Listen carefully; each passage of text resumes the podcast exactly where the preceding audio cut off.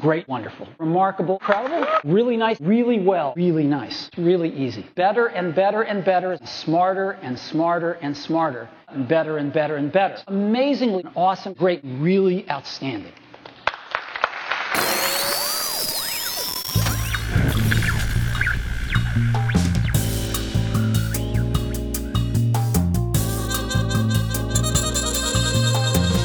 Zeepkast. Opgenomen donderdag 13 september 2018. Welkom allemaal bij aflevering 52 van De Zeepkast. Jouw bron voor al je science, technology en popculture nieuws. Tegenover mij zit David. En tegenover mij zit Sander.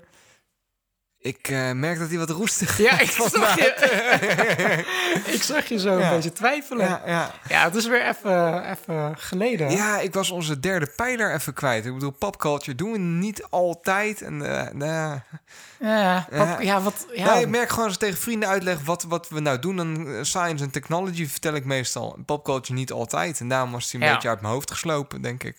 ja, en eh, je bent eh, de halve wereld afgereisd. Nee, je bent aan de andere kant van de wereld geweest. Ja man, Chill. Cuba. Super nice. Hoe was dat dan? Echt heel tof. Ja. Ja. Echt een hele dikke aanrader voor iedereen. Het zijn- Geen internet. Dat is lekker, joh. Ik bedenk me ineens dat dat echt zo goed aansluit op een van de onderwerpen die we op onze know. eh, ik had hem ook al gezien, ja. Super mooi. Ja, Het, is, het is echt... Ik vond het heel fijn. Ik vond de mensen heel fijn. Ehm, naar mijn idee helemaal geen criminaliteit. Tenminste, niks gezien. En ik voelde me overal heel veilig en heel... eh, ja, echt leuke dingen gedaan. Paard Mhm. gereden door valleien tot aan eh, Nice. de, het drukke Havana bezocht. eh. en wat meer ruimte in je hoofd... doordat je niet iedere tien seconden je telefoon pakt. Nee, Het klinkt heel stom, maar dat is wel echt zo. ja, En absoluut. dat, eh, dat vond ik heel lekker. Ja.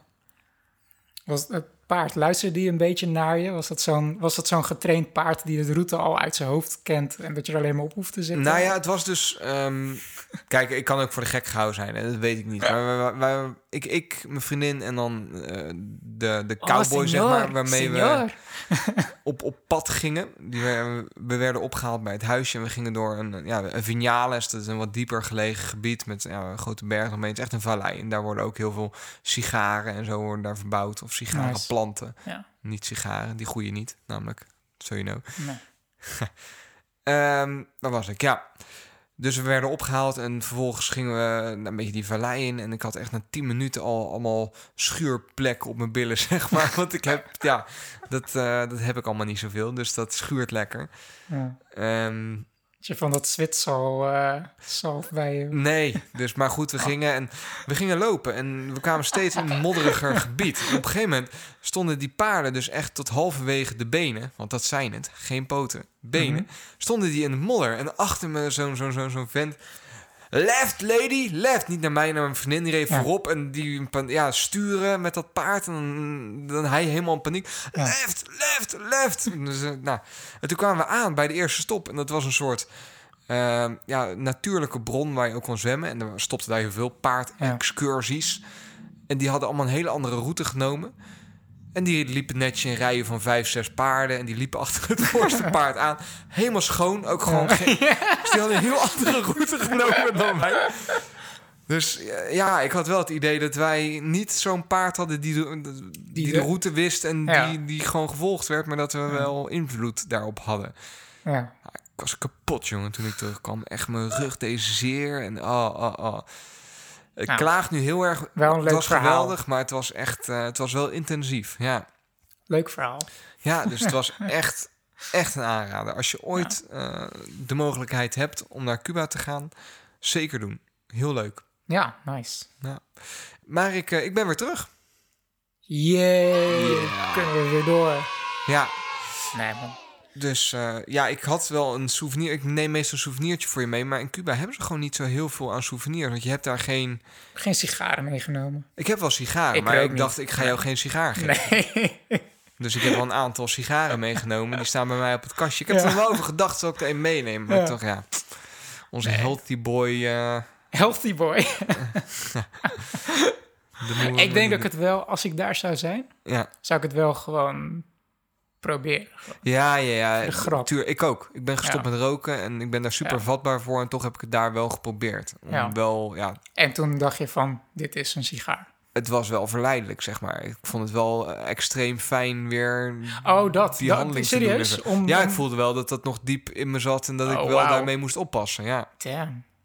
dus dat... eh Nee, ik bedoelde meer van, het is gewoon... sober. Het Nee. is gewoon een sigaar. Of zag je daar ineens van... Damn, dit is echt eh, Nou ja, wat, wat wel leuk een is daar uit de champagne-streek, zeg maar. Wij hadden die paardentocht en eh, we kwamen bij de boer. En dat is dan echt biologisch. En dat, dat loopt ze je te vertellen. En dat, ja, eh één oor... Nee, ja. En zij moeten dus 90% van hun planten moeten ze per se verkopen aan de staat. En daar gebeurt van alles mee. En dat zijn de bekende Cubaanse sigaren. Ze mogen ook 10% zelf houden. Mhm. En wat ze daarmee doen is biologische sigaren maken. Dus dat is puur het blad. Ze hebben eigenlijk drie verschillende eh, bladeren, geloof ik. Eentje voor, voor de buitenkant, binnenkant. Nou, eh, een sigarenkenner zal daar veel meer van weten dan ik. En daar maken ze de sigaar van. Daar doen ze voor de rest niks Mhm. aan toevoegingen bij. Dus er zitten geen conserveringsmiddelen of aceton of weet ik veel wat voor Mhm. zooi zit daarin. Dat zijn puur die bladeren. En dat liet hij ook zien. Hij rolde er ter plekke eentje, eentje in elkaar, zeg maar. Ja. Ehm daar zit volgens mij ook geen of heel weinig nicotine in. Dus en die, die dopen ze dan een beetje in de honing of in de rum. Eh, het gedeelte waar je aan lurkt, Mhm. zeg maar. En dan, eh, ja, dan snap ik het wel. Dat je gezellig met z'n allen in de avond zo'n ding opsteekt. Je inhaleert ja, het ja, niet. ja. Er zit niet heel veel troep in of zo. En Fidel is ook best oud geworden. Toch? Ja, maar dat, dat is echt, echt een van de slechtste... Mijn opa slechtste is ook ja. Die heeft heel zijn leven gerookt. Ja, echt. Man is 90 Ja. geworden. Ja. Dat, dat is een, eh, eh, Een- iets, iets, iets met statistics, Een, zeg maar. drogreden is Ja, dat. ja. Ja.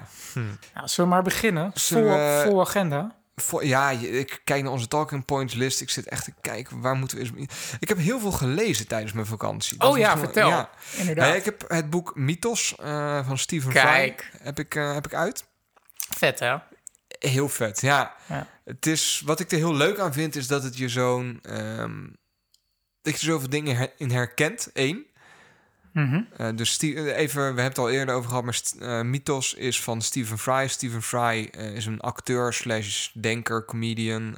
Ja, een voor Alles- public alles figure, presentator, Die ook een lang presentator geweest. zichzelf. oh ja, ja, hij, heeft, ehm, hij is bipolar. Bipolar is die, ja. hij is lang, lang presentator geweest van het programma QI. Ja, je kunt hem kennen uit ja. eh Vivo Vendetta. Dan is hij de, de meneer die alle kunst verbergt, zeg maar. Mm. Ehm, dus dat is Ja. Stephen Fry. En hij heeft een heel prettige, droge eh, Britse humor. Ja, En hij gaat eigenlijk, hij heeft een enorme passie voor de Griekse mythologie. En dat gaat hij hervertellen. En best wel eh, extensief ook. Dus best wel diepgaand en veel, eh, veel Ja. verhalen. En superleuk dat we, dat we dit boek dus twee keer pitchen. Eén keer is die door mij gepitcht en dan wordt hij door jou gepitcht. Ja. Supermooi. Waar ze zich op focussen is vooral het, eh, de, de early days van Griekse mythologie. Dus ik geloof dat je eigenlijk ja, drie typen goden hebt. Dus je hebt de, de, de, de opper beings. Nou, het begint natuurlijk, Gaia het begint en, met, eh, dat zijn de, de, de titanen, de Nee, nee, nee, het zijn niet titanen. Zij zijn geen titanen. Hun Of kinderen... hun kinderen zijn hun de kinderen titanen. zijn de Je, hebt, titanen. je hebt de eerste... eh, Ja. ja. eigenlijk wordt alles geboren uit, uit chaos. Dat is vet. Ik las dat. Ik dacht, oh, dat vind ik tof. Ja, want dat is echt eh, een, een, een Dus heel... de spontane spark. De, en, en eerst was er, was er niets, of ja, niet niets, maar, maar chaos. Ja, Wanorde. Alles is geboren uit chaos. Zo gek waren die Grieken nog niet hoor. Dat hadden ze best wel eh, goed bekeken. En Ja. daar zijn eigenlijk de, de eerste twee goden uitgekomen. Die hebben kindjes gekregen. Dat zijn de titanen Nou ja, geworden. de- de- daar begint het gelijk al. hè. Ja. Eigenlijk eh, Gaia en de zoon die dan gelijk ook de, ja, de ook, vader ook wordt. vader en moeder worden. Ja. Ja. Die, die krijgen kinderen de titanen. En die krijgen vervolgens kinderen. En dat worden. En die noemen zichzelf ook gewoon de goden. Ja. Eh vandaar dat wij ze ook, ook goden noemen. En die zijn eigenlijk mega, eh, ja, by lack of a better word, mega geil. Alleen maar. Dat is het enige waar het over gaat, toch? Seks. Ja, vooral, Ja. vooral Zeus, ja. Ja. Vooral Zeus, die kan het gewoon steeds maar niet laten. En dat, eh, ja, Zeus is ook echt een motherfucker. Die, die, die, die, gaat vreemd mooi, bij het leven Ja, en die, ja. die, die verkracht ook en die doet Ja, echt dingen ja. die, eh, nou goed. Nee, maar eigenlijk eh, wat... En dat is wel leuk om te lezen. En wat ik, wat, wat ik net bedoelde is dat je er zoveel dingen in Ja. herkent. Ik ging ineens, ik liep daar in, in, in Cuba en eh, ik weet niet eens of ik gelijk heb hoor, maar ik kom daar bij het Capitool en er staan daar twee Ja. grote beelden. El Capitolo heet het trouwens. Er staan twee grote beelden. En ik dacht dat zijn Griekse goden. Dus ik heb heel wijs tegen mijn vriendin lopen vertellen van nou, volgens mij is dit. eh, Wat, wat was er bij het kapitool? er stonden twee grote beelden Oh, voor, voor de deur. En volgens mij waren dat Griekse goden. En ik dacht dat Mhm. het Athe- eh, Pallas Athene was en eh, Mhm. nog een ander, weet ik niet meer. En, en, en de broer Apollo of zo. Ja, zoiets. Dus ik, ik heb dat heel wijs lopen vertellen tegen mijn vriendin. En dat is wel wat het boekje brengt. Mhm. Dat je iets meer kennis hebt over goden. En dat die, de Griekse mythologie best nog wel verweven zit. Vooral in onze eigen geschiedenis. En dat je het nog, nog wel regelmatig tegenkomt. En hij weet het leuk te brengen met verschillende woorden. Waar ze vandaan komen. En waar, ja. ja, wa- waar Wat, wat ik een van de gaafste dingen vond in het boek... is dat, dat, dat je heel veel eh, woorden die wij gebruiken... eh, dat die gewoon heel duidelijk herleid zijn Ja. van, van een, een, een Grieks, Griekse god, godin of ritueel. Ja, e- Of e- iets. extreem veel, ja. Ja. Dus dat, ik vond het een heel leuk boek. Ik had wel op drie kwart, dan herhaalt het zich een beetje. Want ze, hij blijft eigenlijk, en dat is het ook, hij blijft verhalen vertellen. Maar die verhalen aan zich, die lijken ook wat op elkaar. In dat ze eigenlijk allemaal over seks gaan en allemaal een beetje soapy zijn. Dus het zijn allemaal Ja. een beetje soapige verhalen. Maar dat is denk ik... Dat is ook de boodschap ervan. Ja, Maar ik, ik persoonlijk had na drie kwart, dacht ik Ja. wel, oké, I get the point. Ik vind het heel grappig dat je, dat je bijvoorbeeld het woord soap in de mond neemt. Want dat is wel ehm, het gevoel wat je hebt gewoon bij het lezen. En dat zegt Stephen Fry zelf ook. Dat waarom hij dus de Griekse verhalen zo, zo mooi vindt eigenlijk. Is dat die wel heel erg spiegelen hoe, wij nog steeds zijn, en denken. En al die, Ja. dat, dat hele backstabben, Game of Thrones, bloedlijnen, eerwraak. eh, nou ja, eh, de, de, de, de Grieken hadden wel, of hebben hun goden niet, ehm, of hebben ze echt gemaakt in onze evenbeeld. Juist. Als Ja, je hem zo, ja, kijk, of ja. we moeten vanuit, nou goed. Ja. Dat, eh, dat dus. En ik vond het een heel fijn boek. Ja. Ja, leuk. Dus Eh. ga hem lezen, is me nog niet gelezen. We hebben volgens mij niks, eh, niks voor je verpest. Nee. Nou, nu heb je hem twee keer, twee, keer, twee keer gehoord waarom je moet lezen. Dus die heb ik, eh, heb ik lekker Ja, en uitgelezen. hebt nog een boek gelezen. En ik heb nog een boek gelezen en dat is eh, Stuxnet, A Countdown to Zero Day. En dat is eigenlijk Daar ben ik benieuwd naar. een, een echt eh, verhaal. Ehm, en ik ben extreem slecht voorbereid. Want ik heb eigenlijk gewoon op onze talking point list gezet. Ah, die heb ik ook nog gelezen. Ik weet niet eens wie hem geschreven heeft. Ik Maar je hebt het boek gelezen. Ja, Want Stu- Stuxnet, dat is sowieso eh, een, een super fascinerend... Ja, wat is het? Een, eh, het is gewoon een computervirus, toch?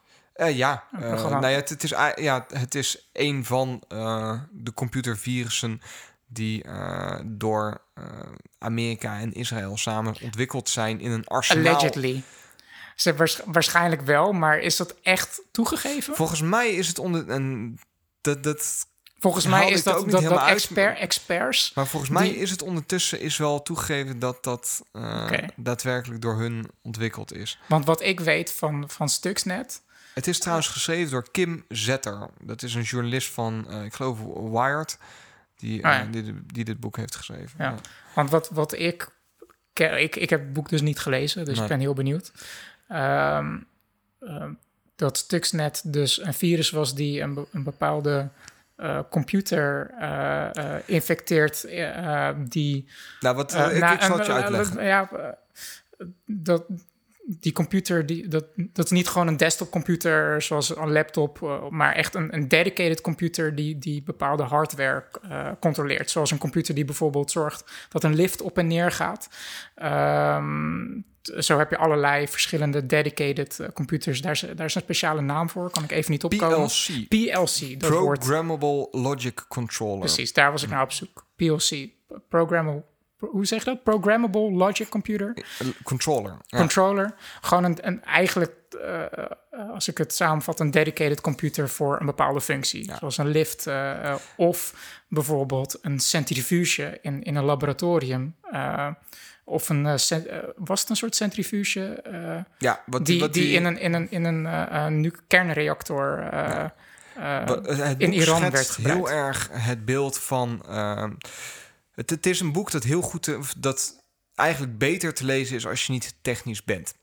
Want het is best wel een boek dat het gewoon. als je ehm, niet technisch bent. Nou ja, als je, als je op zoek bent naar een technisch verhaal omtrent Stuxnet, is dit niet het boek. Mhm. Ze gaan wel vertellen hoe dat virus een beetje in elkaar zit, maar ze doen dat wel eh, begrijp, begrijpelijk voor iedereen.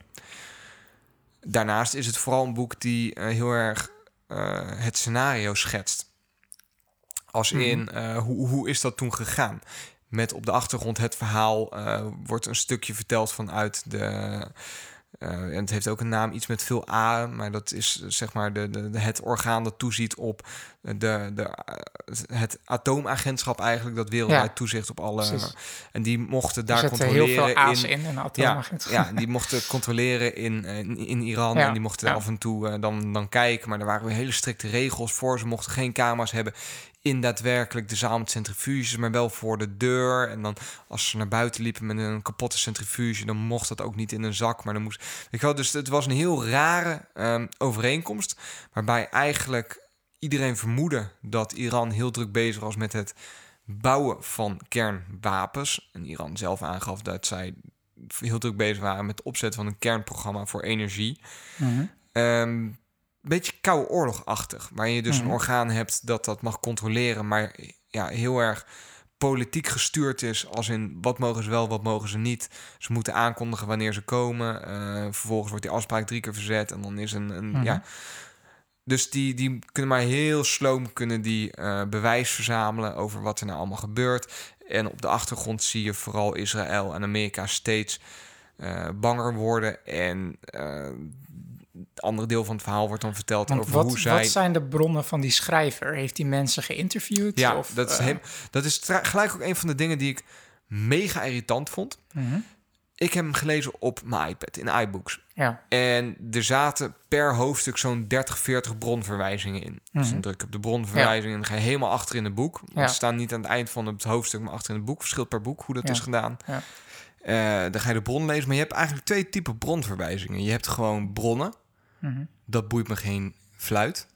Weet je wel, dat er een link staat of een... Ja, ik ben in Cuba, kan het wel niet op drukken. bron Wikipedia.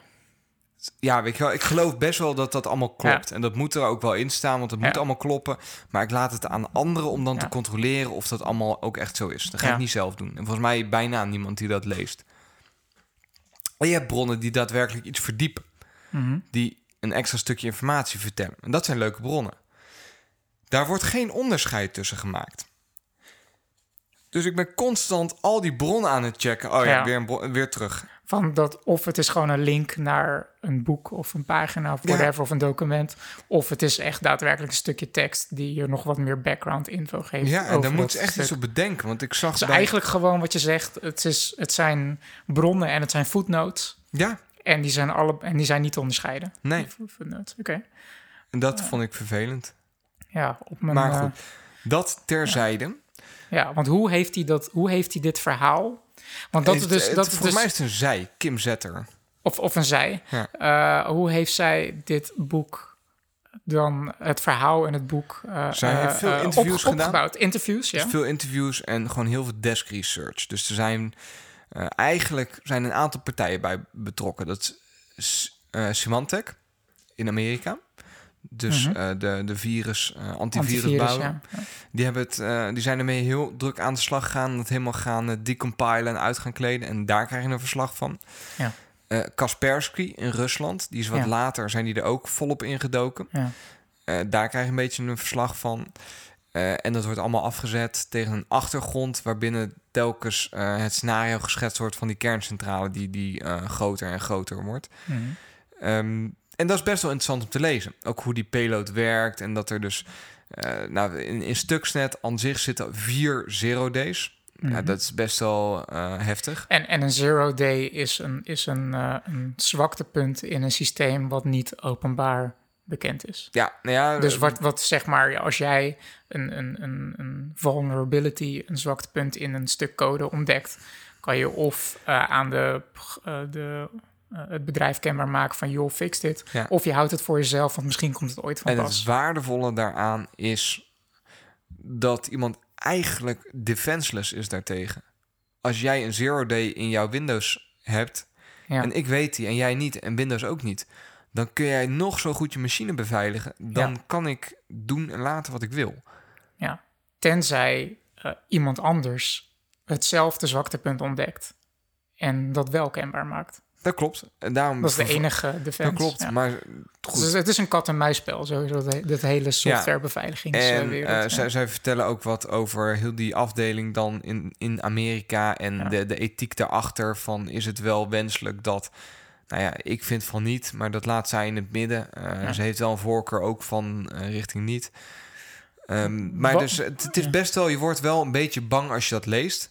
En je beseft je wel hoe ver digitale oorlogsvoering al is. Precies, precies. Dat is inderdaad... Stuxnet ja. is eigenlijk een beetje ehm, de, eerste, de eerste aanval geweest die, die het hek van de dam heeft ge- Ja, ge- ja, nou ja, gegooid. eh, Ja, misschien... Maar ze de- hebben echt wel hele heftige dingen gedaan. Stuxnet is denk ik het, eh, een van de eerste dingen die echt best wel op public is gegaan Ja. in het openbaar. Dus je weet niet wat er nog verder allemaal Nee, gedaan is. Maar ik kan me wel herinneren toen dat verhaal naar buiten kwam van Stuxnet... dat dat voor mij toen ook wel een soort van besef was van... Oké, eye-opener inderdaad. Van oké, eh, cyber warfare is nu, de, is nu echt En, reëel. Je kan alle, we zijn zo afhankelijk maar van ze alle gaan er zo computersystemen. ver in. hè. Ja.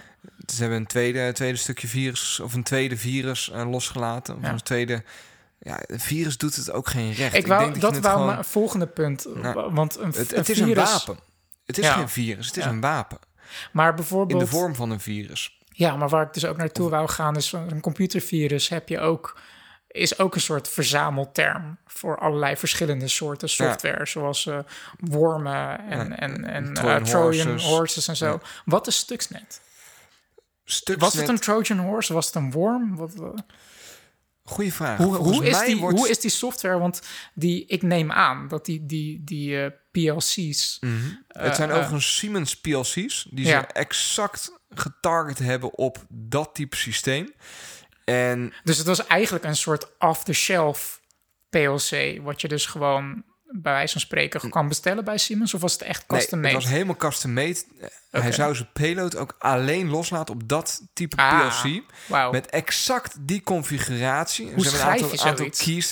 Nou, dat is dus echt bizar ver gaat dat. Hoe ontiegelijk ingewikkeld dat in elkaar zit. Ze hebben, die, ze hebben een aantal van die centrifuges ook eh, in- op een gegeven moment in beslag weten te nemen. Op ze konden Ja. oefenen. En ja, precies. ze hebben dat. die, die PLC's hebben ze groot neergezet. En ze hebben de eh, exacte configuratie hebben ze weer ergens anders moeten en weghacken. hoe, hoe is deze informatie dan naar buiten gekomen? Van hoe, hoe, ze dat, hoe dat proces is gegaan om, dus, om die software te Nee, schrijven? dat bouwt zij dus allemaal op aan de hand van interviews. En, met, eh, met, maar je noemde net Symantec en eh, Kaspersky en zo. Dat zijn, Symantec en Kaspersky die doen puur de code ontleden. Die hebben ook Oh, niet, ja.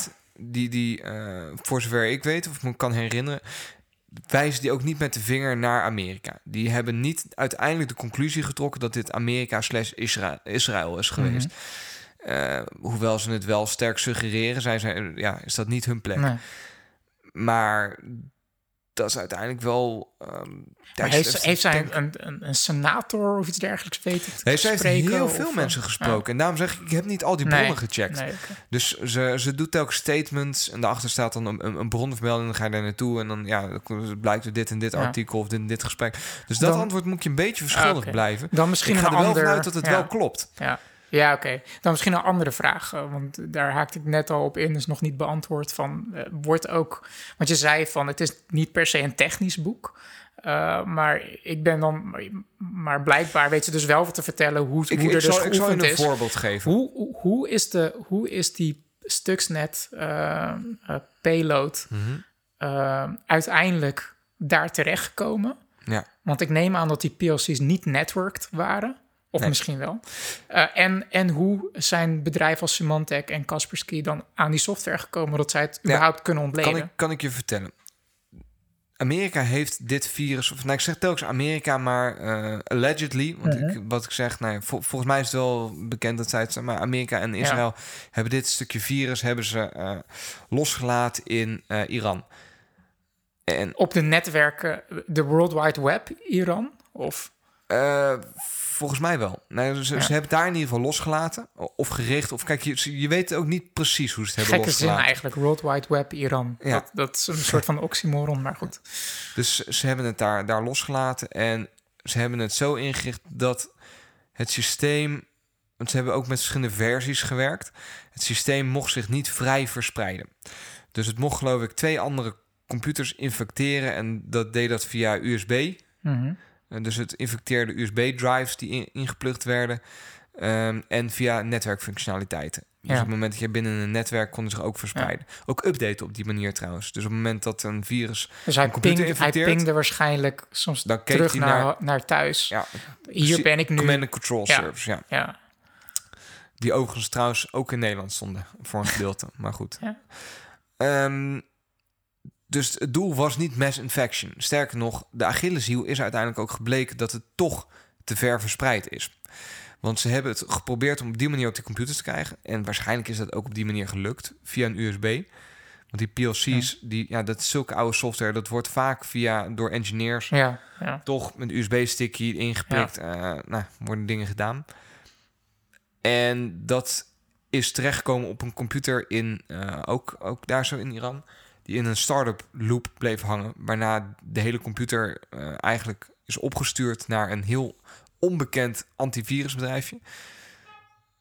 Strada, nou, Mhm. in, in, in Wit-Rusland, te zijn, die toevallig veel klanten hadden daar.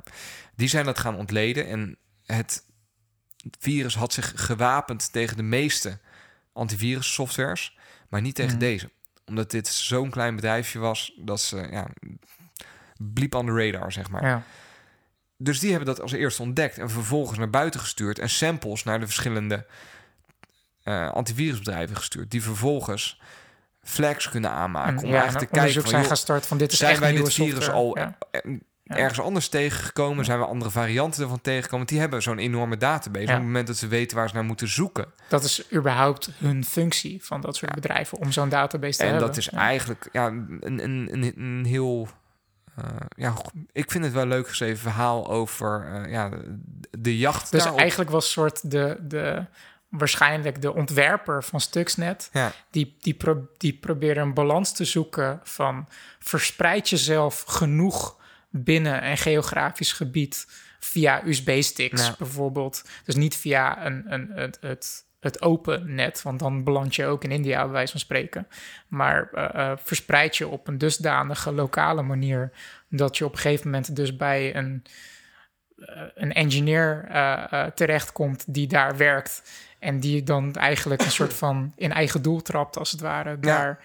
Maar het verspreidt niet dus nog verder dat het dus en bij het, het was bijvoorbeeld helemaal, een, helemaal een, eh, uitgedacht ook. Hè? een Want eh, antivirusprogramma eh, bedrijf. Het idee was niet om het helemaal plat te gooien, maar het idee was om heel subtiel die centrifuges net even te saboteren, dat ze over verloop van tijd Ja, een heel hoge malfunction rate hadden. Ja.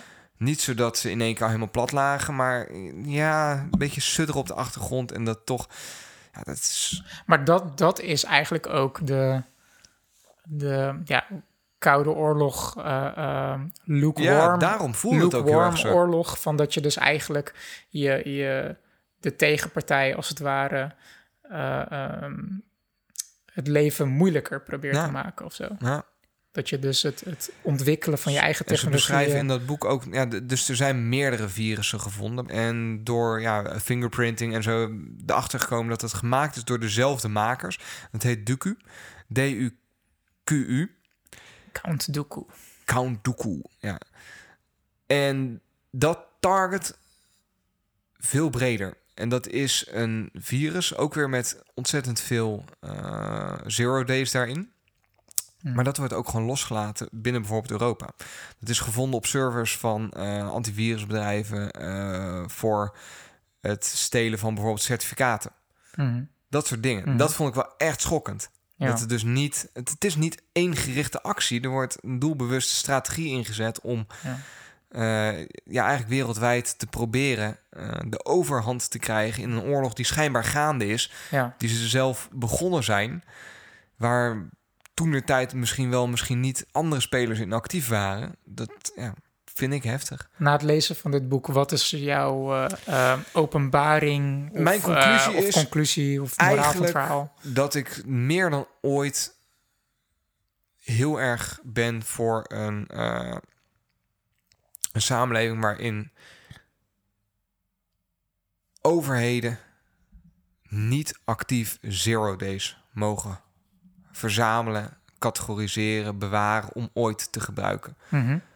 Het schijnt dat Amerika honderden zero days eh weggestakt Vast. heeft Ja. voor eh, ja, rainy day, zeg maar. En dat is gewoon een verkeerde manier van denken. Mhm. Je kunt niet iedereen onveiliger maken om. is eigenlijk de hele discussie wat we hadden met, de, met, eh, toen met de iPhone. dat moet de FBI in jouw telefoon kunnen als dat nodig is. En daar, daar ben ik na het lezen van dit boek nog veel meer in gesterkt. Dat Ja. ik echt het gevoel heb, ja, dit, dit moet niet zo gebeuren. Dat is niet handig. Dus dat, Cool. wel een leuk boek om te lezen. Lees ook weer van dit boek ongeveer twee derde. Want het is heel gek wat ze doet. Geen En- leuk boek om te lezen als je lekker wil Wel, slapen? wel of- Nou ja, op zich ook nog wel hoor. Heel gek met dit boek is ook weer voor twee derde leuk. Maar wat ze dan doet, dan gaat ze eigenlijk nog een keer precies hetzelfde vertellen.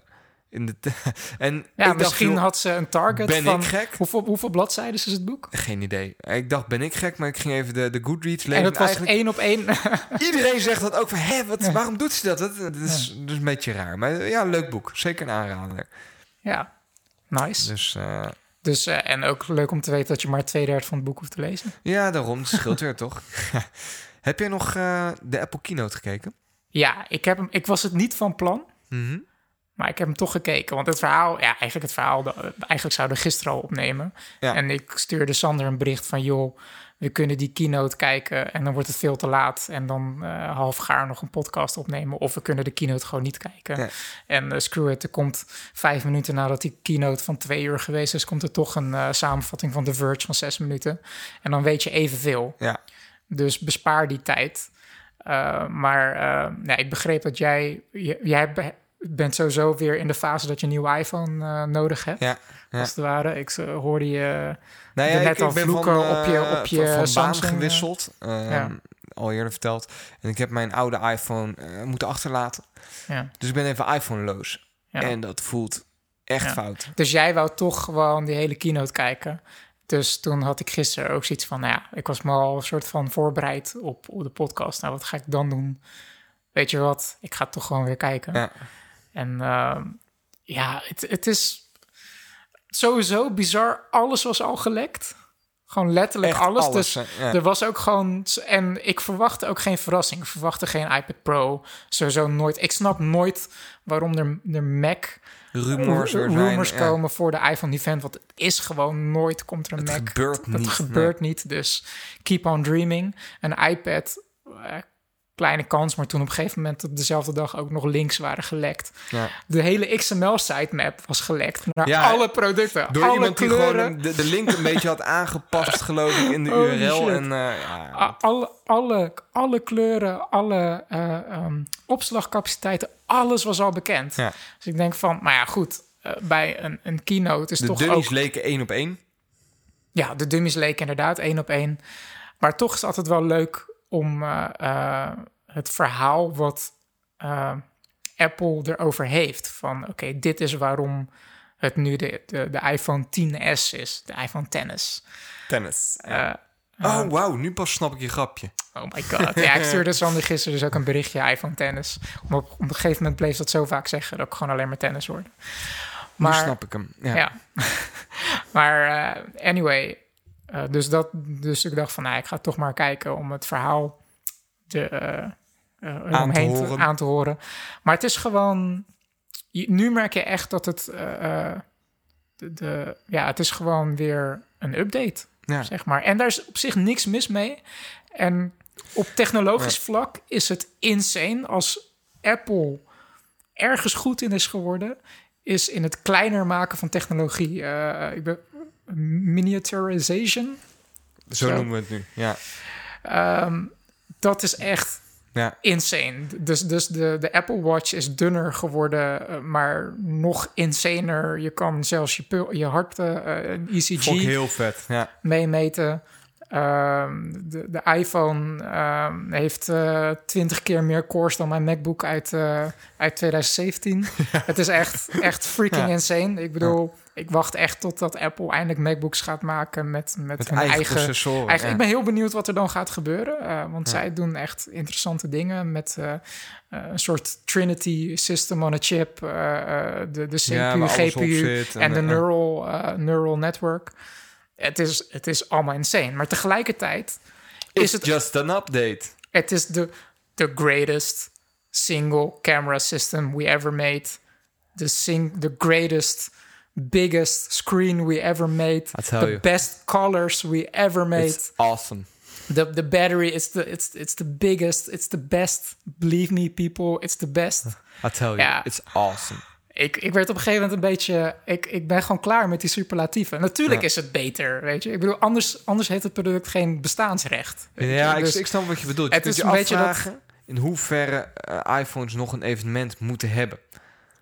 Ja, eigenlijk wel. En aan de ene kant, ik snap het wel. Weet je. Ik snap het. Het is Nee, een het vlaggenschip. geen windeieren. Het, het, nee.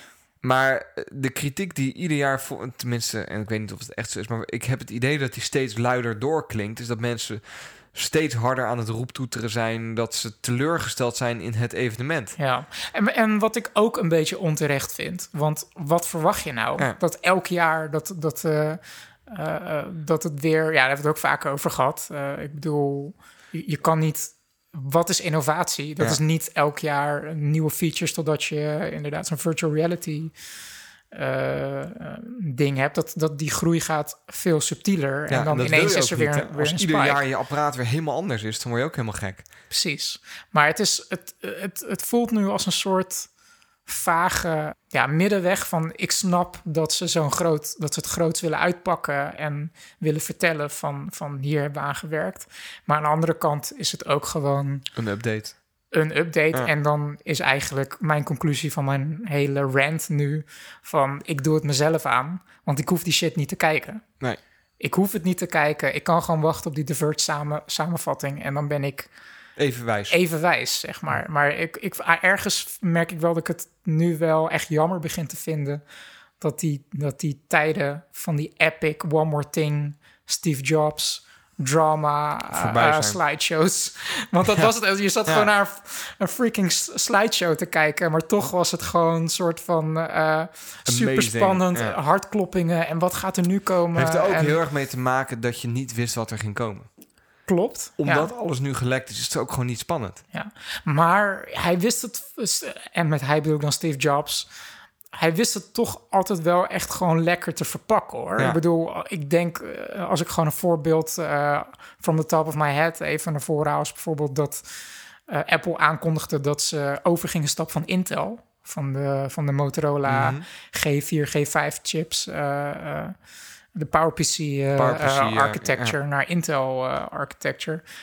De, een, een, slideshow met, ja, dit is Apple Campus. En in dit kleine gebouwtje, daar hebben we al vijf jaar lang, hebben we stiekem naast de PowerPC-versie van macOS, hebben we een Intel-versie steeds gemaakt sinds de allereerste versie. En we vertellen het nu pas bij, volgens mij was dat 10.5 Ja. uit mijn hoofd. Uh, uh, gaan we overstappen naar Intel. En, maar we hebben er vijf jaar aan gewerkt in het geheim en zo. En dan denk je, en als je dat dan luistert, denk je van holy shit. Ja, weet je? maar ook Maar- dat ik het niet wist. Klopt. En in werkelijkheid lag het eh, eh, eh, veel genuanceerder. Want dan krijg je dus te horen dat eigenlijk een engineer dat gewoon in zijn eigen tijd aan het doen was. En toen Apple of een senior daar wind van kreeg, dacht van holy shit, dit moeten we aanpakken. Ja. Dus het was niet helemaal gepland. Maar ze weten dan toch te spinnen naar een Ja. goed verhaal. En nu is het gewoon echt een ubergelikt PR-praatje geworden, zeg maar. En, en dat vind ik gewoon een beetje jammer, merk ik de laatste Ja, snap ik.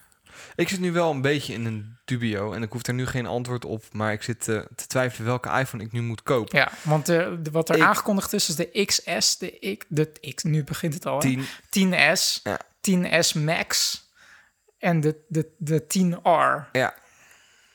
Ik, want ik vind R, want Rewind. Ja, I don't know. R, want het komt voor de S, RS. Zoiets, I don't know. Ja. Oh, goed. Ik Wat weet ga je het doen? niet. Ja, ik Ja. heb gewoon geen duizend euro over een telefoon. Dat Nee. vind ik. Het is belachelijk. Het wordt, ik heb nu ook een, een Samsung Galaxy S8 is het. Ja. Maar dat is gewoon niet mijn ding. Eh, qua gebruik, zeg maar. En dat Ja. is mijn zakelijke telefoon. En ik wil daarnaast gewoon een privé-telefoon. Dus ik ga rondlopen met twee telefoons. Dus moet... Eigenlijk wil ik gewoon een iPhone puur omdat mijn hele ecosysteem in Apple invested is. Ja. Dus ik, heb al, ik mis nu al mijn apps ook constant. Dan kom Mhm. ik thuis, ook mijn licht aanzet, heb ik de U-app er niet op staan. Shit. Ja. Dat soort dingen. Ja, maar dat, is dat niet gewoon luiheid? Want de U-app kan je gewoon op de Ja, dat Samsung klopt. installeren. Dat klopt, maar bijvoorbeeld mijn foto's, eh, ja, die heb ik allemaal in iCloud staan. Eh, bijna, 50, eh, bijna 50 gig heb ik vol aan foto's. Ja.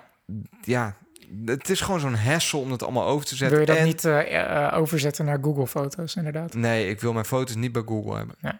Dat, dat wil ik. Dat is gewoon een, een, principe dingetje ook. Dat Ja. wil ik niet.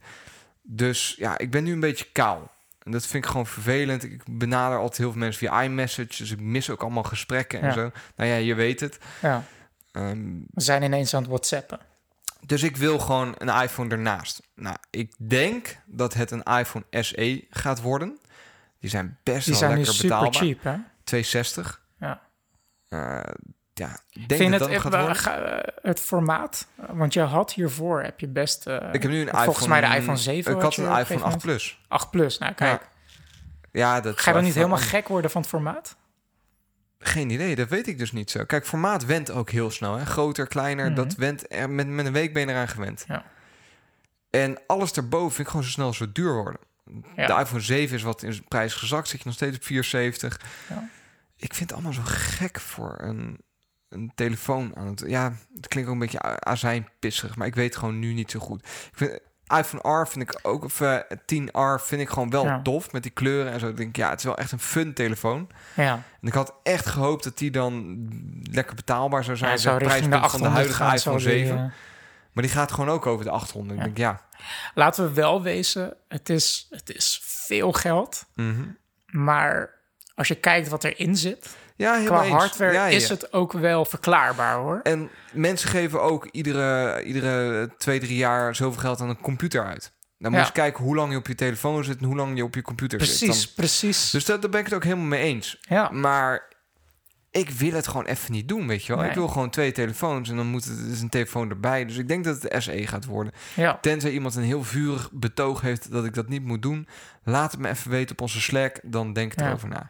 Zo, klaar met Want Apple. wat, wat zou jou voor jou kunnen... Want dat vind ik een heel interessant punt om aan te snijden. En dat is misschien gelijk Vertel. ook een bruggetje naar een eh, volgend onderwerp. Is wat... Want jij liet net al vallen van... Nou ja, de meeste mensen gebruiken hun telefoon by far veel meer dan, dan hun computer. Ja, Oftewel, er is nu een soort. eh, ja, is het een migratie? Gebruikten we onze computer gewoon vroeger eh, eh, ehm, minder en zijn we nu meer computers gaan gebruiken en gaat dat toevallig meer richting mobile? Wat, ik stiekem wel een beetje denk.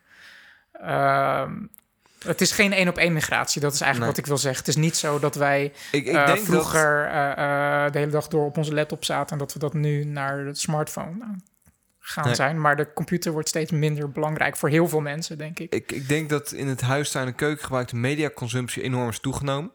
Ja, Ik kan het niet onderbouwen met cijfers, hè, maar je vraagt Nee. naar mijn mening. Ja. Ik denk dat de mediaconsumptie enorm is toegenomen. maar we, zitten hier ook als, gewoon te grond te eh, bomen. Dus eh, Eh, Facebook, eh, Instagram, Ja. dat is allemaal media. Ja. Of Netflix. eh, nou, informatiestromen, ja. die is Consumeren. enorm toegenomen. En dat mobiele devices daar het best op ingericht zijn. Beter dan computers. Waarom? Omdat een computer die heeft onnodige hardware daarin. Als in een toetsenbord. Dat heb je allemaal niet nodig om eh, Nee, informatie tot je te nemen. Dus zit minder Waardoor frictie. het in, ja. eh, op de bank net wat minder gebruikt. eh, in bed net wat minder. Instant aan, instant ja, uit. Het is net meer, bij iets meer een hassle dan Ja.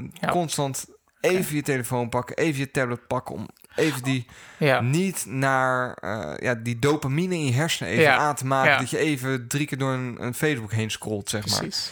En ik denk dat daar het grote verschil in zit. Als jij een soort eh, in paar zinnen zou kunnen noemen eh, waar jij jouw telefoon vooral voor gebruikt, wat is de waarde voor jou voor, Het- voor het de is- nee, telefoon? Want ik vind het interessant dat jij nu De- naar de een SE aan het kijken bent. zien. ik wil heel graag dat gevoel dat ik in Cuba had terug.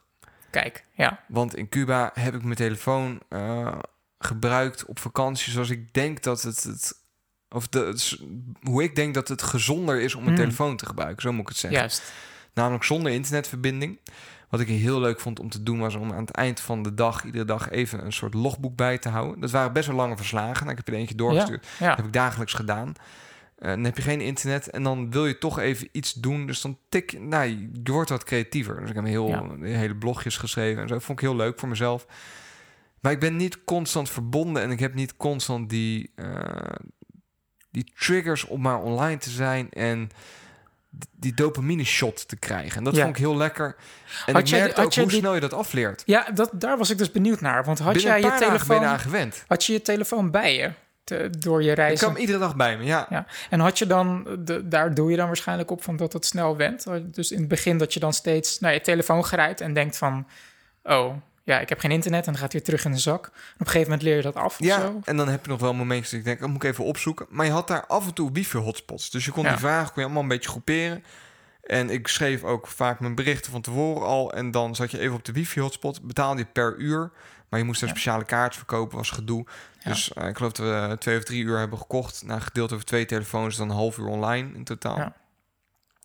En ik denk dat dat een heel gezonde manier van het internet gebruiken is Mhm. als informatiebaken waar je, eh, ja, waar je informatie kunt ophalen die je nodig hebt. En ik vond dat heel, Ja. nou, moet niet chargeren, want ik weet niet of het gezond is, maar voor mij voelde dat heel lekker. Ja, want En- wat, wat, Ik merkte ook hoe lekker snel dat weer weg was op het moment dat ik terug was. Mhm. Nou ja, dat ik, ehm, je bent zo invested in bullshit tegenwoordig. ja, ja Serieus, ver- leg uit, want ik vind het echt, Invested in bullshit. ik vind je- het fascinerend. het- het Go- gooi het eruit. Eh, laat me even ranten. Ja, alsjeblieft. We zijn toch een stelletje debielen met z'n allen met wat we allemaal aan het doen zijn, weet je wel? Ja. En maar door Facebook heen scrollen en dan zie ik weer, weet je wel, de kip heeft dit gedaan van de buren. En weet je wel, echt onzin over Ja. bedrijven allemaal. En dan, eh, dan zijn we weer met, met Instagram bezig en filmpjes aan het kijken van Oh, mensen die absoluut niks kunnen en beroemd zijn geworden omdat ze niks kunnen. Die noemen we influencers. Preach it, ga door, ga door. Snap je? Ja, En de, die, die vinden we geweldig. Die gooien Ja. we overal. Gooien we ook op tv, want dat is weer een extra Ja. scherm. Gooien we die erbij. En het is zo'n... eh, je wordt zo voor de gek gehouden door telkens online zijn. En pling, daar komt weer een berichtje binnen. Nou, je moet even kijken, want je bent belangrijk. Wat heeft iemand jou te zeggen? Oh, hij liked je foto. Nou, dat voelt lekker, dat voelt fijn. Ja. Maar je hebt maar 30 likes, dat is niet zoveel. Want Ja. al je vrienden hebben er 80. Dat Ja. voelt toch niet lekker. Ik heb het nu nog steeds. Ik probeer met mijn LinkedIn... bij 500 contacten krijg je 500 plus gewoon te staan. Ik heb het nog niet. Ik wil heel graag 500 contacten. Dus ik zit iedereen nu toe nou, te voegen. iedereen allemaal volgen. eh, Sander op Weet je, LinkedIn. waar zijn we eigenlijk mee bezig? Dat zijn toch dingen, je wel, echt invested in bullshit. Het, het draagt niks bij. Je bent er echt uren en uren per dag aan kwijt. En ik Ja. sta er echt niet alleen in. Ik denk het overgrote deel van de mensen in Nederland, die hebben dat ook. Ja, Ik heb een tijdje ook in een winkel gewerkt. En dan was ik stiekem wel jaloers op die oude mensen die binnenkwamen. Die dan zeiden, oh, ik heb geen smartphone. En ja, ik ben een beetje uitgelachen, weggehoond. ja. Toch lijkt het mij wel lekker om gewoon je daar allemaal niet mee bezig te hoeven Mhm. houden. Want dat is het. Het is een beetje een taak geworden. Mhm. Bijna een dagtaak. Dat je Mhm. een online presence moet hebben. Ja. En het voelde wel lekker om me daar even twee weken niet mee bezig te houden. En dat gevoel, dat mis ik misschien een Ja. beetje. En dat is ook in een bredere eh, picture met alle Ja. ontwikkelingen die nu, die nu gaande zijn met een Google en een Ja. Facebook. En die allemaal eigenlijk eh, toch wel ook inzien dat het wat veel wordt. En je tools geven om te minderen. Ja, ja er is een soort eh, perfect storm gaande vanuit meerdere hoeken. Dat inderdaad vanuit. ehm, ik denk dat, dat er. eh, voor, als we het eerst vanuit het publiek eh, bekijken. Ik denk dat eh, het verhaal wat jij net. Het de geniale rant die je net hi- hield. Vind, dat jij daar niet de enige in bent. En dat we eigenlijk met z'n allen gewoon best wel ongelukkig aan het worden zijn, zeg maar. Door al die, door constant inderdaad dat, dat bij te benen als Ja. het ware. En, en mee te doen en in constant... ieder geval niet gelukkig aan het worden zijn. Terwijl er wel Nee. uren aan kwijt zijn. Ja, precies. En het is nogal werk om uh, constant dat- maar dat en bij te houden hoe goed, hoe goed je post Anders, te doen. anders kan iemand gewoon zeggen, ja, ik ben niet ongelukkig. Maar daar gaat Ja. het niet om. Ben Ja. je gelukkiger door het gebruik van die precies. media? Want je bent wel twee uur per dag aan kwijt. Als het antwoord nee is, ja, ben je dan slim bezig? Ja. En dat is de ene kant van het verhaal. En ehm, aan de andere kant van het verhaal natuurlijk eh, op politiek vlak wat er eh, gebeurt. Nou goed, hoeven niet. Eh, eh, ik denk dat de meeste mensen wel snappen wat ik bedoel. Eh, het, het beïnvloeden van, van de kiezer met, met fake news en. Ja, nee, het, de, de algoritmes gaan steeds alg- meer overnemen. En, dat is ja. echt wel eng. Dat, je, dat we eigenlijk ook geen visie meer hebben op wat er nou gebeurt. En dat zeg ik niet omdat ik een aluminium hoedje heb. Maar het is wel zo dat...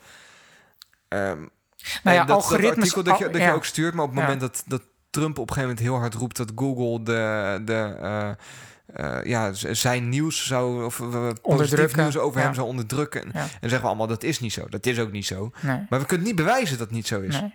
Want we hebben geen idee wat er gebeurt. Nee, en aan de andere kant, eh, die algoritmes die worden gevoed door ons. Eh, en daardoor fungeren die ook als een soort spiegel. Nou, het is een klankkamer. Als wij met z'n allen maar constant... eh, dat was het mooie voorbeeld in dat artikel waar ze het over hadden. Dat, Dat is een, trouwens een artikel van de New York Times. eh, als ja, ik, ik vergis, noem eh, het gewoon telkens nu. Maar Ja. dat, eh, daar staat iets in van eh, eh, de, de, de eh, promovendus eh, die, eh, als je dan googelt... Ja. Ik weet niet meer precies, maar ik zal er een voorbeeld van maken. Stel je googelt op Ja, de iets, iets promovendus... met, eh, die zij heeft behaald. Die, die, die, zij heeft behaald, dat voer je in Google. En Google die geeft dus autocorrectie aan de promovendus die zijn. Oftewel, die maakt er mannelijke vorm van, omdat Ja. iedereen altijd de term promovendus met mannelijk ja. associeert. Terwijl dat helemaal niet hoeft. Of Waardoor, eh, eh, bla- eh, black women. En um, er komt een, out, een suggestie angry black, black women. omdat mensen daar heel vaak op googelen. Ja, Want Ja. dat is een stereotype. En dat, dat is op een of andere manier is dat naar boven geborreld door hoe we het algoritme getraind hebben. ja. En door onze eigen eh narrow-mindedness. Dus oftewel, eh, um, dat voorbeeld wat je net aanhaalde van eh, dat Trump bijvoorbeeld dat bijvoorbeeld roept over dat het als het ware gecensureerd wordt of gestuurd wordt. Maar eh, ja, waarschijnlijk niet. Maar aan de andere kant zou je zelfs kunnen zeggen dat Google die moet ook wel Ja. steeds ook die algoritmes gaan bijsturen. Ehm, maar goed, nu, ik, ik heb wel We het gevoel dat we een ja. beetje afdwalen. Eh, want dan, nu komen we op het punt van inderdaad eh, eh, de grote, de Silicon Valley, zeg maar, die, die ons hijacken. Maar er is wel een overlap. Ja. Want die algoritmes, dat is in mijn, eh hebben we het vaker over gehad, maar dat is in mijn optiek wel een van de grote boosdoeners. Want dat is de reden waarom ik het ook op de talking points list heb Mhm. gezet.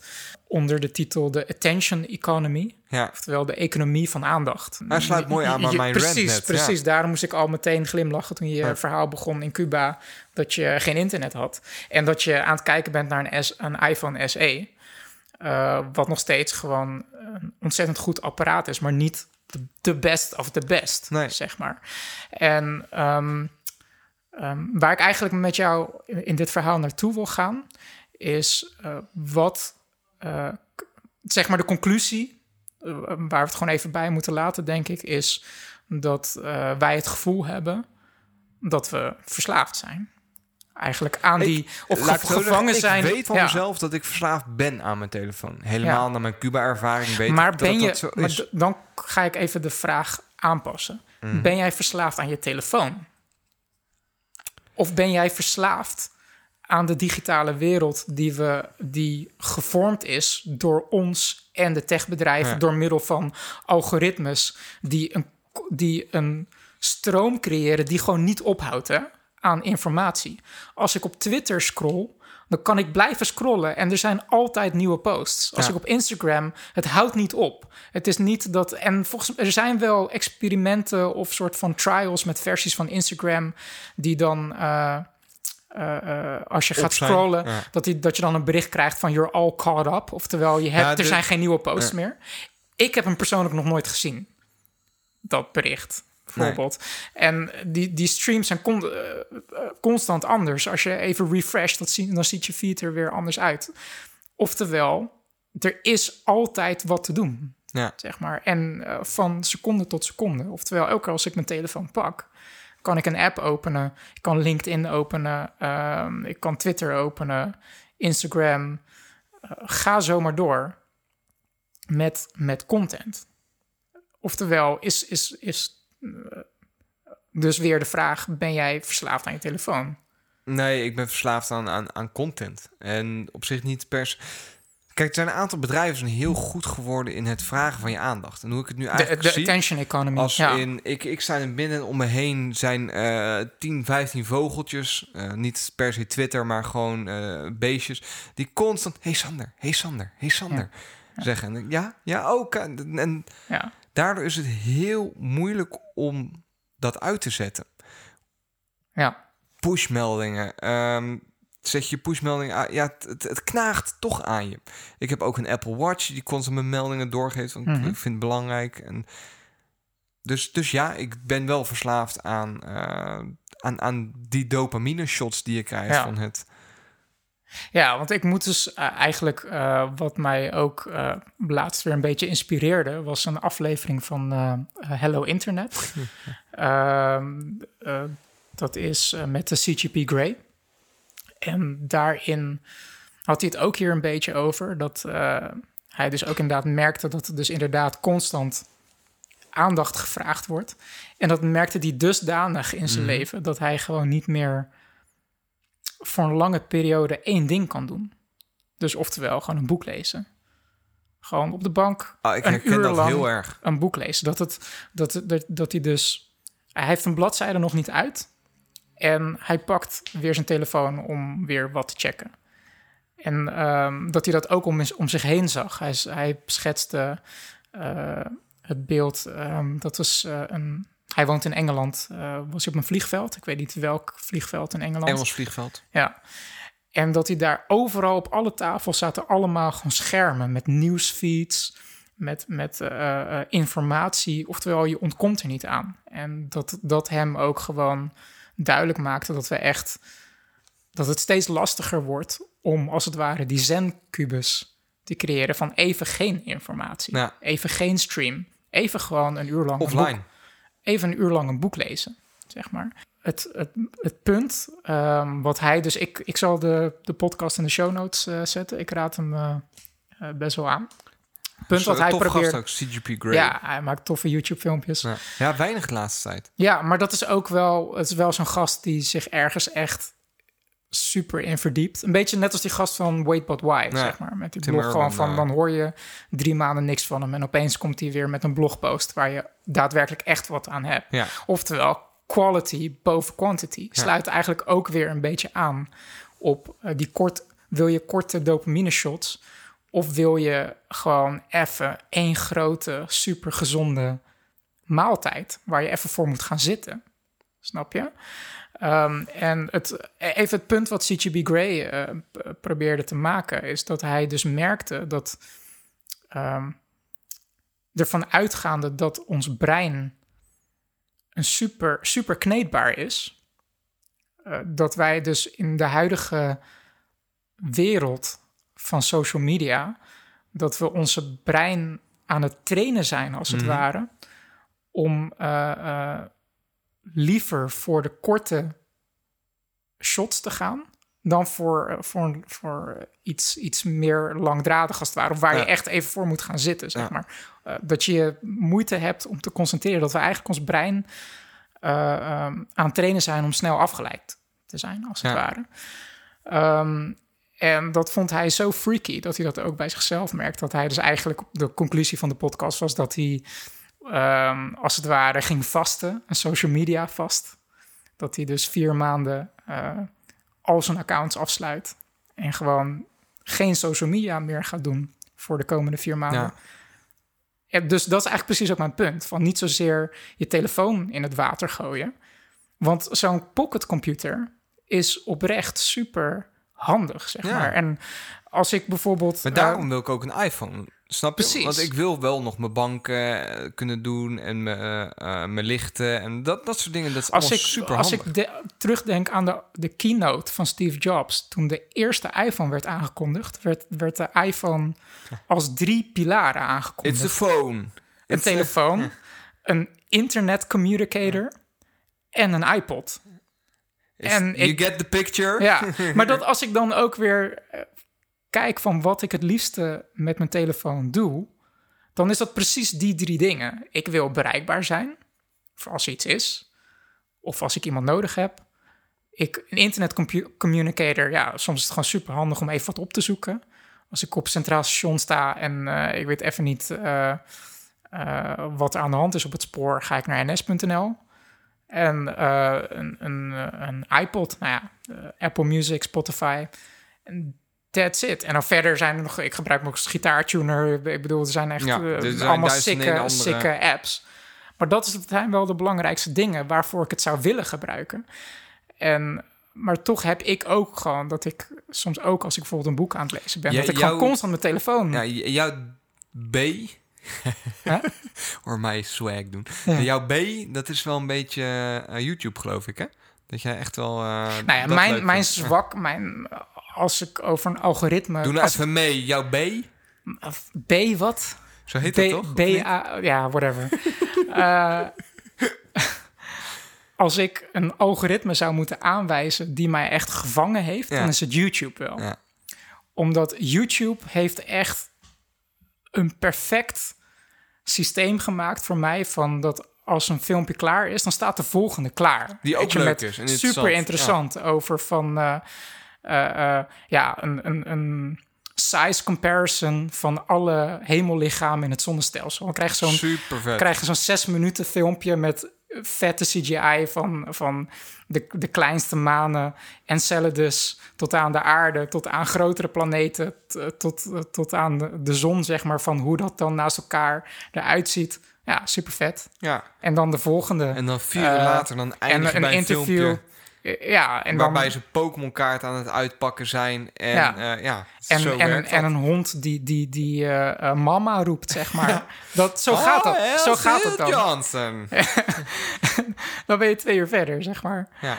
En dat is echt retarded gewoon, zeg maar. Dus, ehm, nou, ja, oplossingen. Waar ik dus nu de laatste tijd een beetje mee aan het spelen ben, is om. ehm, ehm, het zijn een aantal dingen, eh, denk ik, die heel goed werken als je bepaalde gewoontes probeert te veranderen. Is ja, gewoon heel simpel. Een gewoonte veranderen met iets anders. Andere gewoonte, ja. Precies, dus wat ik bijvoorbeeld een van de gewoontes die ik had als ik 's ochtends opstond, is eh, mijn ontbijt eh, maken en dan ontbijten met YouTube erbij. Ja. Maar daardoor gaat mijn ontbijt veel te lang door, zeg maar. Snap je wat ik bedoel? Ja, ja. Dus van, nou ja, is ontbijt is soort eigenlijk geworden. precies ontbijt zo lang op, zeg maar. Maar ja, ik wil toch even weten wat Neil deGrasse Tyson te vertellen heeft over Space Force, zeg maar. Dus volgend filmpje. Ik switch dat nu gewoon door met muziek op te zetten. Ik zet En- een, een Spotify playlist op en eh, ik concentreer me gewoon op het eten en muziek en dan is het klaar, weet je. Ja. Dat soort kleine dingen. En, wat, en dat haakt misschien ook op het feit dat jij een iPhone SE wil kopen. Wat me de laatste tijd ook opvalt, is ik heb een iPhone 6S. Ja. En daarvan moet de batterij eigenlijk vervangen worden. Ja. Hij is gewoon, je merkt gewoon dat hij throttelt, dat hij gewoon langzaam wordt. Maar stiekem is dat best wel geniaal. ja. Als ik dan bijvoorbeeld de Twitter-app open en het duurt gewoon net te lang. Ja, screw it. Ik, ik weet toch niet waar maar Twitter wou. Knal hem weer uit, zeg maar. Weet je? En zo, Het, het geeft jou zo'n soort van- tijd van bezinning. Geeft Ja, het jou. ja, precies. Ja. precies. Ze Dus dat vond een ik, van uh, alert in moeten maken. Are you sure you want to do this? En dan een timer die afloopt. 5, Ja. 4, 3, 2, 1. Yes. Ja. ja, gewoon inderdaad van die... Ik ben, ik ben zelfs met het idee aan het spelen... want ik, ik ben niet zo ver als CGP Grey om te zeggen van... ik ga vasten. Ik ga Alles vier uitzetten. Ja, precies. Ik heb wel veel uit, eh, uitstaan hoor trouwens. Ik heb bijna geen notificaties eh, aanstaan. Slim. Eh, van, het boeit me echt niet als iemand live gaat op Instagram. Ik heb eh, een dochtertje van een neef van me. Die, die begint nu ook eh, die leeftijd te krijgen. Ja. Die gaat constant live. Weet je, ik zo, wat? Oh man, dat is echt... En jij maar kijken, maar kijken. Nee, nee, ik, heb, ik heb hem helemaal niet. Het, het interesseert mij echt helemaal niet wat zij, wat zij doet. Maar ik vind het wel freaky, zeg maar. En Ja. dat zij ook weer zoiets van... Oké, al die alle Instagram-notificaties uit. Het, als iemand mijn foto liked, als ik überhaupt iets post... dan kom ik daar wel een keer achter. Dat hoef ik niet nu te weten, zeg maar. Dus ik ben wel bijvoorbeeld met het idee aan het spelen van bijvoorbeeld... Nou ja, je zou bijvoorbeeld kunnen zeggen van in het weekend verwijder je alle social media apps. Je zou, eigenlijk zou je verschillende modus op je telefoon moeten hebben. Ja, Een, een soort, op het moment dat je bijvoorbeeld je niet storen modus aanzet, dat ook een aantal apps verdwijnen. dat, ja, dat, dat zou echt Het zou best wel nice geweldig zijn. zijn. Ja, dat gewoon dat je- is precies wat ik zou willen. Ja, dat echt ook gewoon al je aandachtvragende, eh, Ja. ja. niks toevoegende apps gewoon even weg zijn. Maar je kunt nog wel je lampen aanzetten. Je, Je kunt nog wil wel... gewoon ervoor zorgen dat je bepaalde toegang gewoon soms niet hebt, Ja. inderdaad. En, maar dat dan wel heel eh, granulair willen kunnen regelen, inderdaad. Dat je, Ja. Ik, ik eh, kan op zich niet wachten op, eh, op iOS 12 met die nieuwe eh, eh, functies. Om, om timers te zetten voor, voor, je, voor je apps. Daar ga ik zeker gebruik van maken. Dus ja, Ik denk dat het een iPhone SE gaat worden. Helemaal nu we dit zo besproken hebben, denk ik dat voor mezelf duidelijk is dat dat de, de slimmere keuze is. Ja. Ik ben alleen zo bang dat dat het dan een korte termijn visie is. Weet je wel, dat ik na een half jaar weer een andere ga kopen. Omdat het. waarom zou je dat doen? Ja, Waar ben je bang voor? Welk? Ja, is ook waar. Is ook waar. Ik, eh, ik denk een dat prima toestel. Het is gewoon een 6S eigenlijk, maar dan in True. een, in een iPhone 5 bijzing.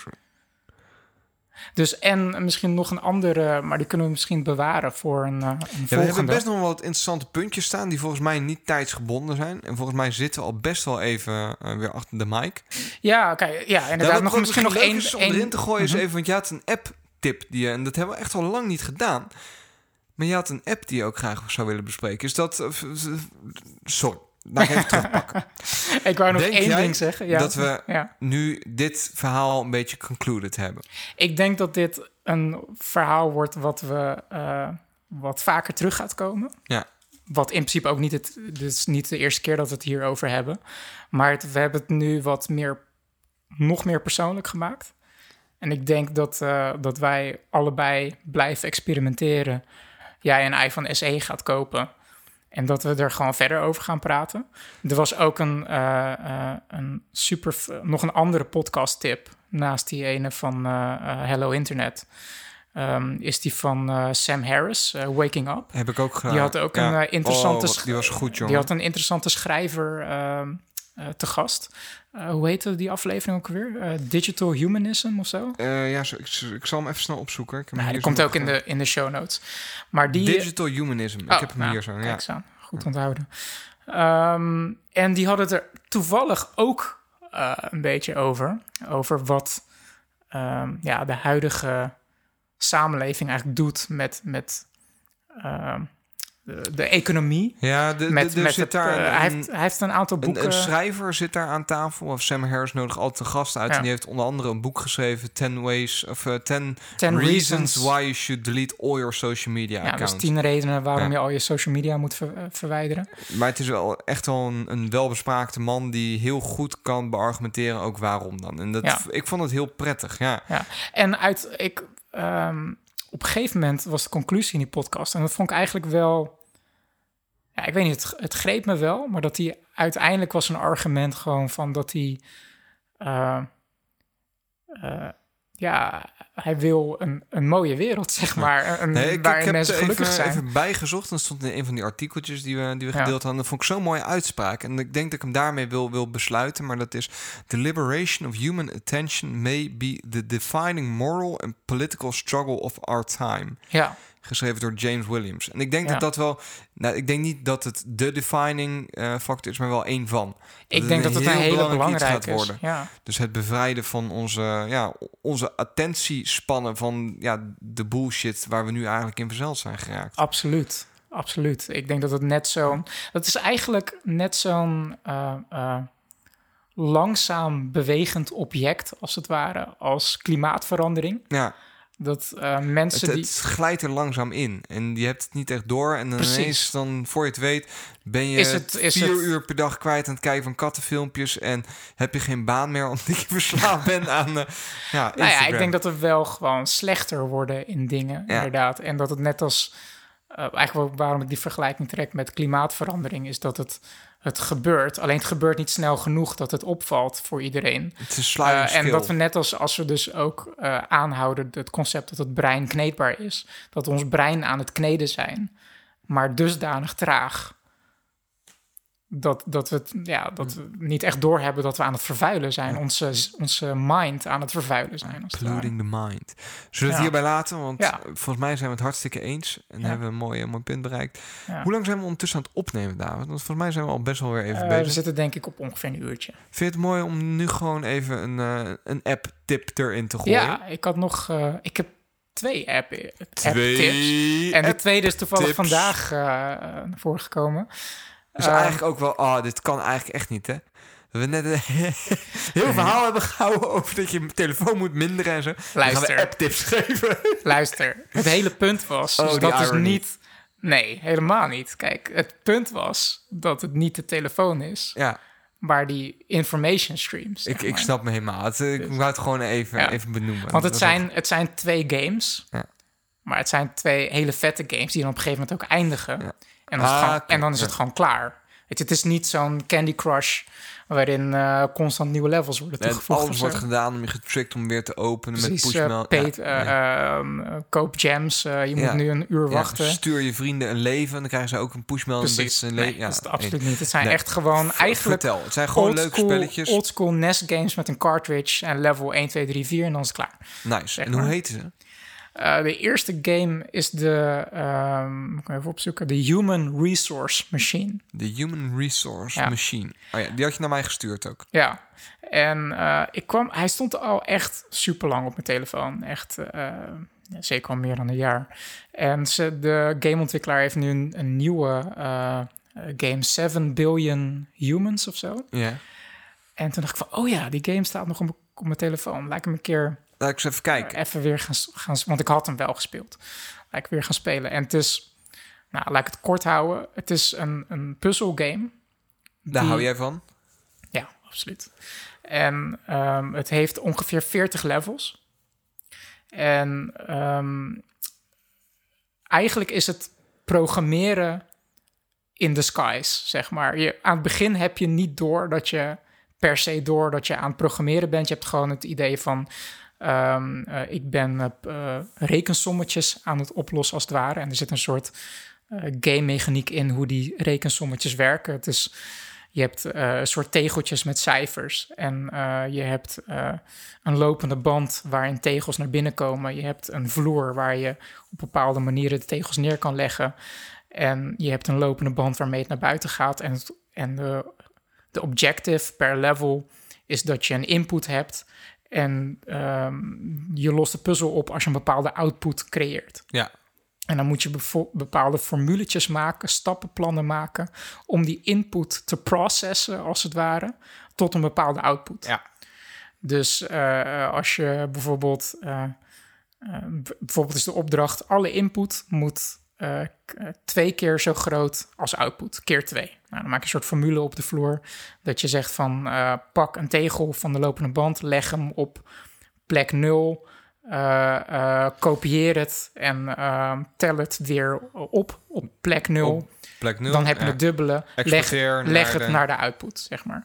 Je hebt basically gewoon een mini-programma gemaakt waarin je met memory werkt. Oftewel, de vloer is een soort memory geheugenadressen ja. die je kan gebruiken. Mensen memory als een Precies, geheugenadressen kunt gebruiken om de input te verwerken in het werkgeheugen en een output te maken. Maar het is dan helemaal een soort van cartoony stijl ontworpen met een, met een soort storyline. Het is echt briljant en die puzzels worden op een gegeven moment echt insane lastig. Ja. Maar het is gewoon programming. Eigenlijk het is een soort assembly, super basic je kan alleen maar uh, optellen, uh, plus 1, min 1 doen en aftrekken. Dat zijn eigenlijk de enige operaties die je, die je ja. zo'n beetje hebt. en je hebt bepaalde if-statements van als 0 spring dan naar deze regel, als negatief spring dan naar de volgende regel. Ja. Zo moet je dan een soort mini-programma's maken. En het is briljant. Het is echt. Ik heb hem in twee dagen uitgespeeld. En um, nou ja, de, de joy zit in de journey, zeg maar, het oplossen Ja. van de puzzels. En dus eh, ik spoil hier niet iets mee, maar wanneer je dus uitspeelt, dan komt je, je baas als het ware naar je toe. Die zegt van, eh, oké, dankjewel voor je service. Oh ja, by the way, al die levels, dat stelt een soort jaar voor. Een jaar dat je werkt in een Ja. En dus als je bij level 40 bent, dan heb je daar dus zogenaamd 40 jaar gewerkt. Jouw avatar is dan ook gewoon zo'n oud mannetje geworden met grijs haar, die dan zijn hele leven daar heeft gewerkt, eh, met pensioen gaat. En zegt de baas van, ja, thank you for your service. En ehm, we hebben nu hier een nieuw apparaatje, dat heet de computer. En eh, die gaat jouw baan vervangen, Super zeg maar. Ja. Want die kan het veel sneller en beter dan wat jij hebt gedaan. Dus, eh dus echt, vet. ik, ik, ik vind hem geweldig. Het is Leuk, echt, echt een super leuk en super leerzaam spel. Want je, je, je moet je brein echt kraken in... eh, ja, in een bepaald koude logica van hoe kan je bepaalde output creëren met die beperkte, input. beperkte processen die een processor kan doen, alleen maar kan doen, zeg maar. nou, ik snap hem. Van die simple logic gates, zeg maar. Dat is te gek. Hoe heet en die? eh, de Human Resource Machine. Dat is een vrij oude, oude game. Eh, Is- oh, kost die wat of is die gratis? Nee, die kost wel wat, maar het is, het is een paar euro. En het is het Ja, gewoon prima. meer dan waard. Weet je? En er is verder ook geen in-app purchases of zo, of bonus levels. Het is wat het is. Hou ik van. En ja, precies. En ze hebben dus nu een opvolger. Die is nog niet uit op iOS, wel op de Mac. Eh, ik heb hem nog niet gekocht. Eh, die heet de 7 Billion Humans. En eh, die heeft dus dezelfde stijl, hetzelfde concept. Alleen dan hebben ze puzzels gemaakt met het concept parallel processing. Oftewel, in plaats van dat je één mannetje hebt die tegels van de lopende band pakt en output creëert naar de volgende, heb je dus heel veel mensen ja. Die dus Machine parallel, parallel aan elkaar processen tegelijk aan het doen zijn, zeg maar. En dan moet je daar dus vet. eh, regels voor maken, soft Om ze allemaal programma's, tegelijk aan te om die sturen. allemaal tegelijk Ja, aan te sturen oh, wat ze wauw. moeten doen als ze bepaalde data tegenkomen. processor Exact, eigenlijk. eh, ja. exact. Ah. Briljant. Ja. Echt, echt waar, echt briljant. Vet man. Ja, dus dat is, dat is eh, één. En de andere die ik vandaag toevallig tegenkwam, is The Room Old Sins. En dat is eigenlijk The, The Room, Room- eigenlijk The Room deel 4. En Ja, daar hebben we het ver verleden ook al eerder over gehad. ik wou zeggen, dat is echt een, eh, een, een zeepkast classic. Ja, The Room. 1, 2, 3, echt 3 heb ik helemaal plat gespeeld. En nu is dus 4 uit. En dat is eigenlijk een soort escape room, puzzle box eh, Super eh, vet. verhaal. Die ga ik, ah, ik heb geen iPhone. Oh nee, ja, ik heb een iPad. Ga ik hem Ja. opzetten, zo meteen. Echt te gek, ja. Check it out. The Room en dan? Old Sins. Old Sins. Ja. In zondes. Ja, Nice. Precies. Ga hem er gelijk opzetten. Ja, dat is echt gek. Tof. Heb ik wat te doen vanavond. In plaats van eh, door mijn Facebook scrollen. Ja, en, eh, precies. Nice. Lieve luisteraars, bedankt voor het luisteren weer. Mocht je dat nog niet gedaan hebben, laat dan even een review achter in de iOS podcast app. Daar eh, zou je ons best wel mee helpen. Mocht je iets willen zeggen, kwijt willen of gewoon even een praatje met ons komen maken, come hang out with us op onze Slack. Ik maak er maar wat van. Ja, nu Kom, Sander eh, weer terug is, eh, zal hij me bij mijn kraag vatten en me ook eh, de Slack in ja, jij bent echt dramatisch slecht in Slack. Jij bent een slacker. Ja. Ja, Nee, kom lekker kletsen in ons Slack-kanaal. Het is nog niet super actief, maar voel je vooral vrij om lekker langs te komen. En ik probeer altijd zoveel mogelijk te reageren en daar artikeltjes in te zetten, et cetera. Is niet helemaal waar. Ik probeer altijd zoveel mogelijk. Dat, nou, goed. ik, ik ga mijn best doen in mijn hele speel dat ik, dat ik op een eh, social media aan vast eh, ben. Heb ik het. Misschien is dat de oplossing. Om met het verhaal van dat je de ene gewoonte moet vervangen met Ja. een andere. Vervang ik ga een Slack gewoonte maken. Het is wel op zich veel leuker, want je hebt oprechte gesprekken over dingen die je interesseren in plaats. Nou, maakt ook niet uit. Nice. Kom naar onze Slack allemaal. David is daar ook dagelijks te vinden. nu. Nou, nou, hé, hey, rustig. Mocht je daarin willen, ga even naar onze website. Daar staat een invite linkje, zeepkast.nl. Lieve luisteraars, bedankt voor het luisteren. Live long and prosper. Ciao.